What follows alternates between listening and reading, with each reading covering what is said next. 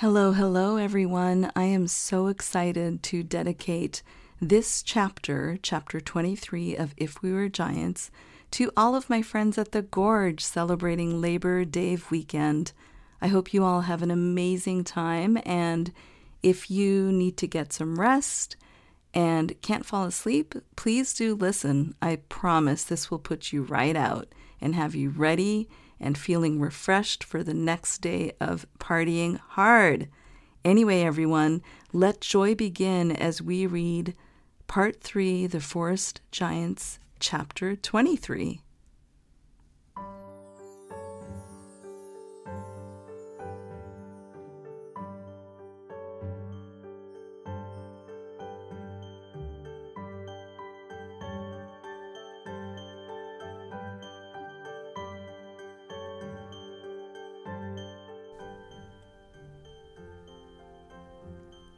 Tiha motioned to her brothers, and they made their way to the top of the ridge, carrying large knapsacks. They pulled pieces of wood and lengths of rope out of the pouches, knelt on the stone, and began assembling something. The crowd didn't move, hardly seemed to breathe, just watched silently.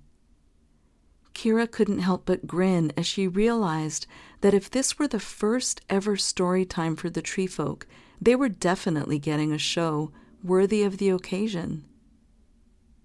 When the boys stood up, they were holding three human sized puppets with fearsome visages carved into the wood. There were joints built in, the separate pieces of wood tethered by rope, which allowed the puppets free range of motion. Kira gave Tiha a questioning look, nodded to the puppets, and then gestured to the crowd. Would you like to explain how they work to everyone? she whispered. Tiha was mortified, eyes wide and making an expression that looked like she'd smelled something bad. She shook her head fiercely and immediately sat down. I think that might be a no, Luan whispered to Kira. Okay, I'll take it from here. She smiled at both of them, then turned to address the crowd again. These takers are bigger than us, stronger, Kira said in a loud voice. They have cruel weapons and protective clothing. But, she held up a finger, we have some advantages on our side. The first and most important is that if we have to fight, we'll be fighting in these woods. Every single one of you knows this terrain by heart and how to travel swiftly and quietly through the trees. Kira spread her arms to indicate everyone gathered in the clearing. That's why it's so good to see all of you here today. Individually, your familiarity with the forest is incredible, but together, combining all that knowledge as one cohesive unit, we will be able to do anything she walked over to where Tiha's brothers were still holding the puppets. And that brings me to the last part of our strength the plan we want to share with you today. Good ideas can come from anywhere. One of the smallest among us came up with the idea that's going to defeat the takers. Kira motioned to Makina, who crossed the ridge to stand beside her. Kira put her arm around her friend and said, it was Makina here who, after seeing the takers, said, I wish we could be giants, just like them. Titters of laughter were heard around the circle. Yes, it's an idea that some would laugh at, Kira acknowledged, but luckily it fell on creative ears, and now it's the idea that will save us. Makina grinned widely and waved at the crowd, her pack of tiny sisters clapped enthusiastically and waved right back to the delight of the audience. Our friend Tiha is an amazing builder, Kira continued. Give her some raw materials and a little bit of inspiration, and she can create anything. So, after she heard Makina's idea, she decided to make a giant of her own. Kira went back into storyteller mode then. Using the puppets on the ridge as models, she described in vivid detail the 20 foot forest giant that Tiha had constructed and how her friends had worked the levers and pulleys to make it shout and stomp and throw great rocks. She explained how, if everyone here worked together under Tiha's direction, they could form an army of their own. If some people were willing to help make the figures, there could be more giants, many more giants. Then others could learn how to operate them. Again, using the puppets, she showed where the tree folk would be situated within each giant to make it move. The first time the kids had only one week to prepare. Now they had several months of rainy season to use before the river receded and the takers came back. When I was still with my first community, back in the volcano, my mother and father had different ideas about how to deal with these takers.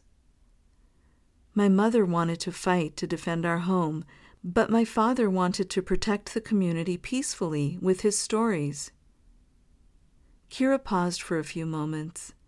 After years of trying to forget Maja and Paja, who'd been everything to her, it felt so good, so right to honor their memory now by speaking publicly about them. But we will use both approaches when we defend ourselves. We will fight, but with a kind of story, a visual one, a symbol of our strength. In speaking of stories, if we're successful, the takers will spread ours for us. They will tell all their people far and wide about the great and terrible forest giants that fought to protect this land. Most communities have to keep fighting, generation after generation, but these tales will fight our future battles for us. We will only need to do this once, and these stories will protect our people for generations to come. Kira ended with a final description of how the first giant battle had ended, the takers falling all over themselves as they scurried back to the other side of the river and away from the giant as fast as they possibly could. When she finished, the crowd erupted into cheers. Luan and his friends waved to the audience from their spot atop the rocky ridge, basking in the adoration. Mom stood by Kira again after the applause died down. We thank you for listening to all of us this morning, he said. It is, however, very important to face the truth if you decide to join us in defending our woods. It will be difficult. There will be losses. So please listen now. Anyone who wants to leave the forest and move elsewhere, you are free to do so. We will not stop you, nor say an ill word about you. Furthermore, anyone who wants to stay but would prefer not to get involved, we understand. No one will be forced into this. But we do believe this is our only chance, the one way to save everything we hold dear. Loba also stood up again to speak. So, we are officially asking now for your help. If a handful of children can fight off a half dozen warriors, just imagine what an entire united community could do against them. He raised a hand in the air and kept it there as he slowly turned in a circle to address the entire crowd. Members of the tree folk, you who are branch born, who will stand with us? The old man with the gray beard was the first to raise his hand. Others followed right away. After a few moments, Kira scanned the entire crowd, but could not find a single person without their hand up. Even though the takers didn't know it yet, the next battle had already begun. That is the end of chapter 23, and wow, pretty emotional and also exciting. And knowing that Dave Matthews wrote this story and actually collaborated with Clete Barrett Smith and read this, you know, not read, but recited these tales to his kids is just so heartwarming and touching. Like I really feel like I really feel like crying right now. But anyway, um, I hope you enjoyed chapter 23.